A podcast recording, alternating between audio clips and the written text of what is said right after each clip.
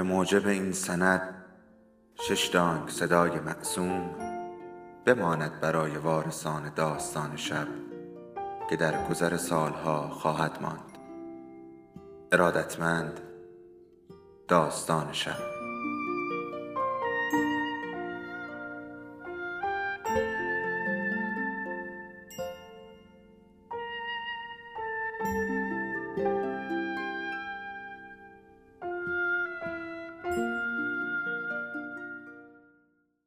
یکی بود یکی نبود.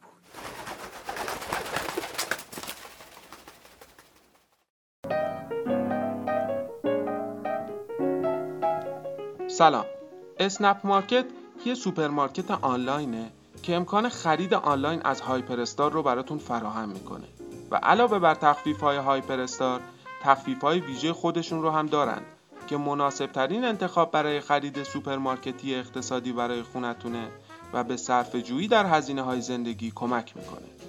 اسنپ مارکت کالای شوینده را از خوراکی تفکیک می‌کنه و در کیسه های جداگانه قرار میده و با قرار دادن پک های یخ در کنار مواد غذایی فاسد شونده سفارش شما رو با رعایت اصول بهداشتی ارسال می‌کنه و درب واحد خودتون به شما تحویل میده. اسنپ مارکت دوستدار محیط زیسته و از کیسه های 100 درصد تجزیه پذیر برای ارسال استفاده می‌کنه. با کد تخفیف داستان شب می‌تونید سی هزار تومان برای اولین سفارشتون تخفیف بگیرید. اپلیکیشن اسنپ مارکت رو می‌تونید از سیب اپ و کافه بازار دانلود کنید و یا از طریق وبسایت اسنپ مارکت سفارشتون رو ثبت کنید.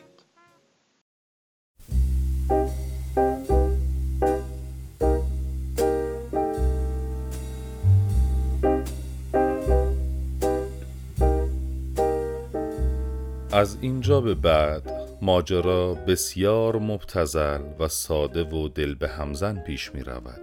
آنچنان آلوده با های بهیمی و چرکینی که اگر بازگو نمی‌شد شاید تا پایان داستان یعنی پیش از پایان داستان قابل تحملتر می‌شد ولی چه می شود کرد؟ وقتی که آقای فرامرز رضوی باز هم دو روز غیبت کرد.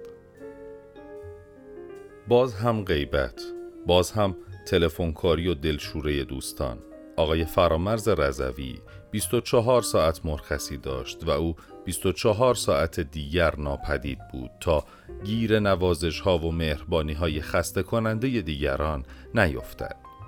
به خانه که برگشت هنوز کلید را در قفل نچرخانده بود که صدای مداوم زنگ تلفن را شنید. چند لحظه درنگ کرد. چند لحظه مکس کرد و آخر سر در را باز کرد. به ناچار باز کرد. زنگ تلفن که بند نمی آمد. چند لحظه هم در آستانه در ایستاد. خانه ساکت و خاک گرفته و نامرتب درست مثل مقبره های قدیمی وارد شد. تلفن زنگ می‌زد و او انگار می ترسید که طرف گوشی برود. چند لحظه ای روی دسته مبل نشست و سیب گاز زده و پوسیده ای را از گوشه میز برداشت و گوشه دیگر میز گذاشت. صدای تلفن، صدای زنگ تلفن قطع نمی‌شد.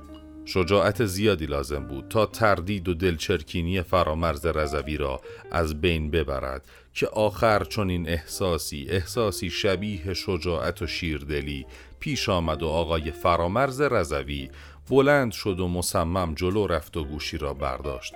دکتر آصفی بود. دکتر آصفی آن طرف تلفن بود که بدون سلام و احوال پرسی پرسید چرا گوشی را بر نمیداری مرد حسابی؟ رضوی جواب داد همین الان رسیدم. آصفی گفت بیشتر از یک ساعته که زنگ می‌زنم.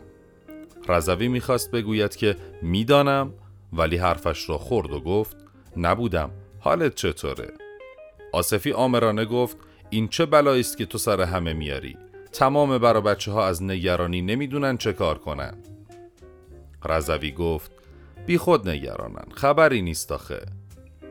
دکتر آصفی گفت چطور خبری نیست؟ سر تو مثل کپ کردی زیر همه چیز و نمی‌دونی که دارن دنبالت میگردن و تفلک میرخانی در چه وضع و حالیه. دو روز مدام دنبالت میگرده.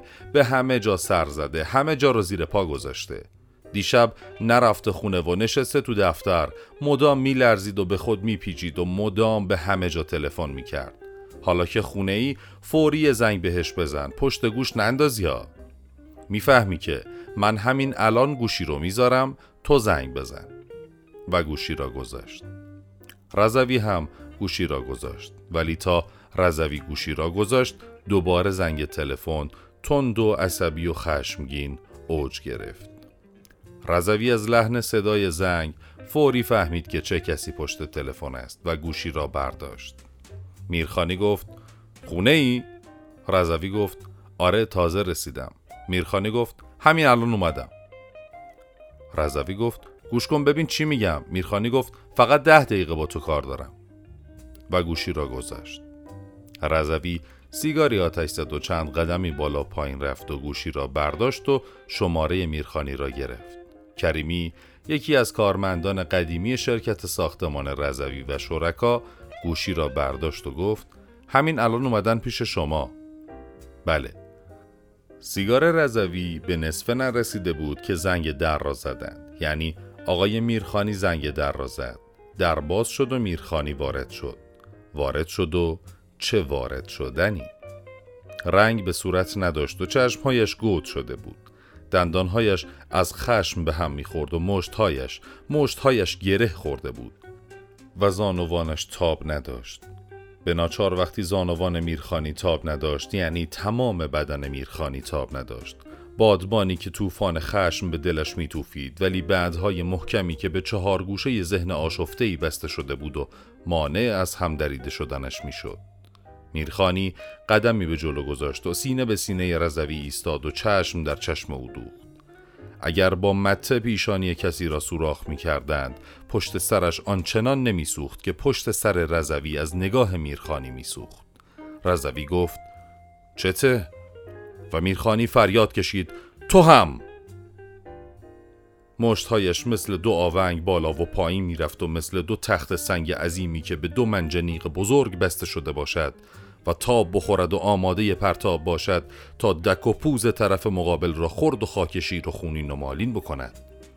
رضوی پرسید چی شده؟ میرخانی داد کشید خفه شد جانور! و خود را روی مبلی انداخت و در حالی که مشتهایش را گاه به هم میکوبید و گاه به هم میسایید.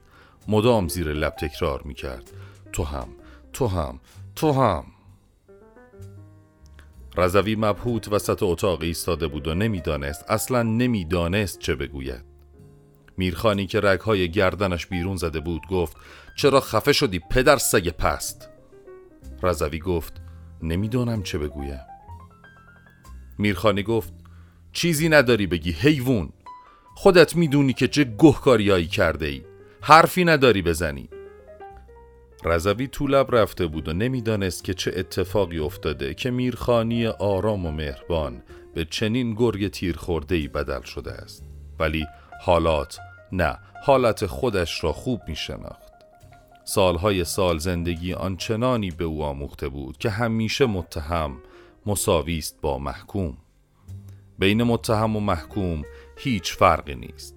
این حقیقت را بسیار تر و تمیز از زبان یک معمور شکنجه شنیده بود. وقتی که رضوی را زیر مشتلگت گرفته بود و میکوبید. میکوبید و به قصد کشت میکوبید و با یک میله فلزی جدار شکمش را جر و واجر می‌کرد. در مقابل فریاد اعتراض او. معمور وظیفه شناس بهت زده ساکت شده بود و با تعجب زیاد پرسیده بود. اعتراض می‌کنی؟ مگر تو متهم نیستی؟ و رضوی فهمیده بود که بله متهم یعنی محکوم. متهم و محکوم دو لغت جداگانه ای هستند که معنی و مستاق یکسانی دارند. رضوی نفس بلندی کشید و گفت یک لیوان آب می‌خوری؟ دوباره میرخانی داد زد من آب نامردا رو نمی‌خورم خفه شو نمی‌خوام اون صدای کثیفت رو بشنوم. جابجا شد و دوباره نگاهش را به صورت رضوی دوخت و گفت اگه خفت نمی کنم یک دلیل عمده دارم مرتی که. نمی‌خوام دستهام به اون گردن و بدن مردار تو بخوره. می‌فهمی؟ رضوی گفت هر کاری می‌کنی بکن.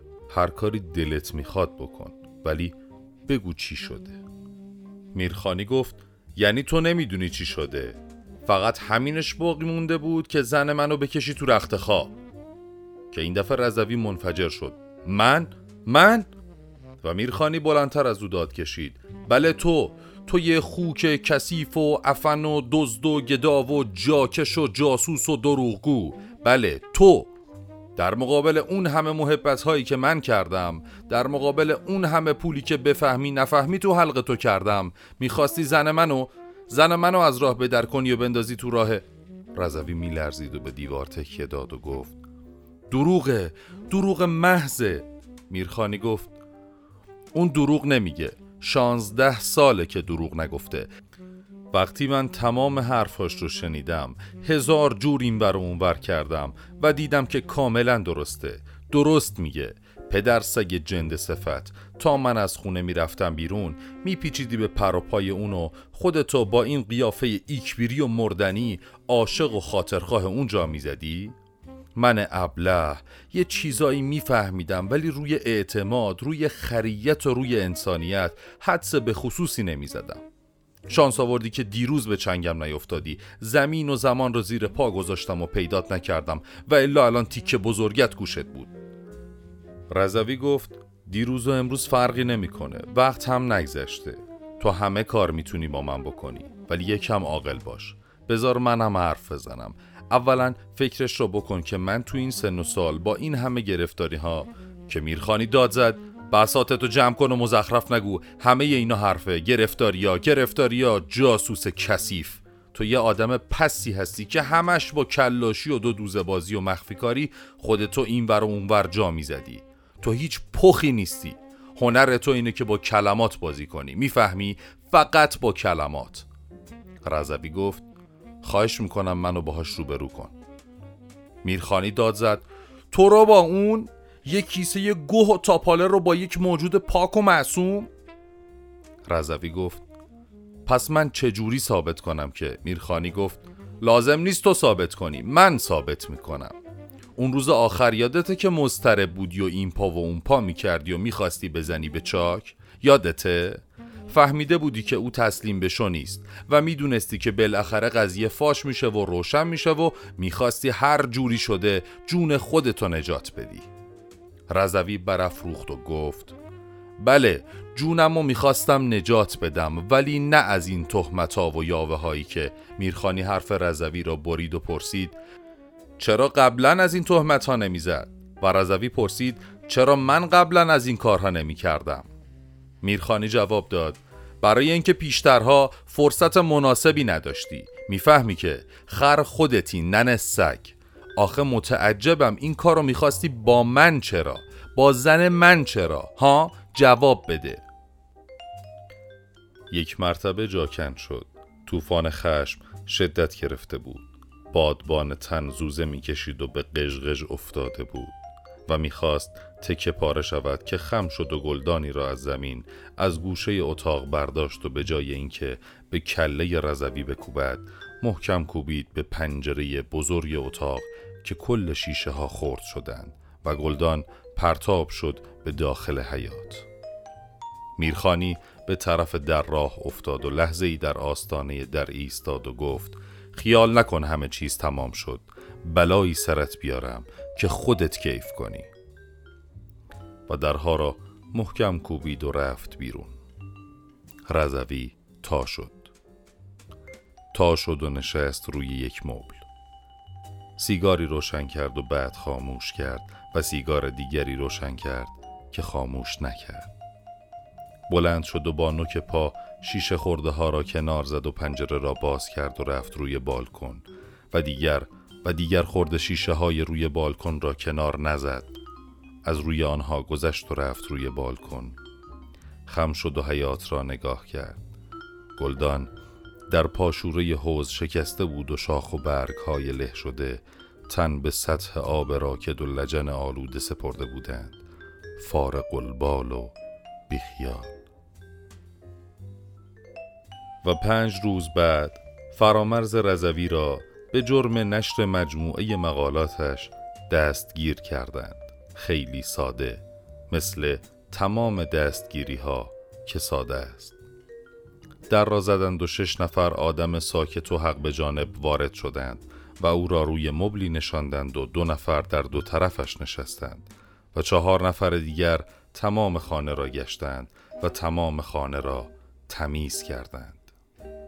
هرچه کاغذ و کتاب و نامه و عکس البته فرامرز رضوی هیچ وقت زیاد عکس جمع نمی کرد و آلبوم هم نداشت. همه را در کیسه های زباله ریختند و بعد گفتند بفرمایید.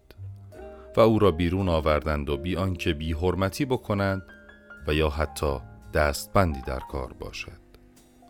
البته وقتی سوار ماشینش کردند فورا دستبند به دستهایش قفل شد. در خانه را هم معمورین معدب لطف کردند و پیش کردند. ماشین که به سر کوچه رسید رضوی آقای میرخانی را دید که توی ماشین خود پشت فرمان نشسته و با خنده ثابتی که تمام دندانهایش بیرون بود او را نگاه می‌کرد. طوری نگاه می‌کرد که رضوی هم حتما او را ببیند. رضوی هم تا دید زیر لب گفت بله تو هم. وقتی ماشین معمورین وارد خیابان اصلی شد میرخانی دور زد و به طرف دیگر راه افتاد و شروع کرد به بوغ زدن. بوغهای بلند و ممتد که انگار عروس و دامادی را مشایعت می کند و از شادی درونی خود می‌خواهد تمام مردم شهر را با خبر کند. بیان که نقر ساب محتابی از آسمان فرو ریزد یا هلهله و دست زنی در کار باشد.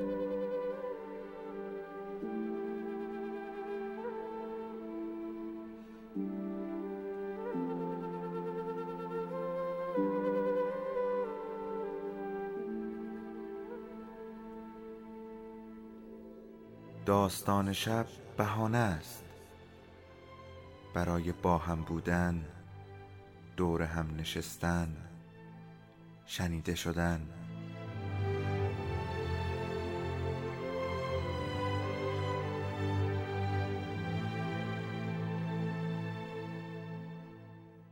صدای افسانه ها رو میشنویم.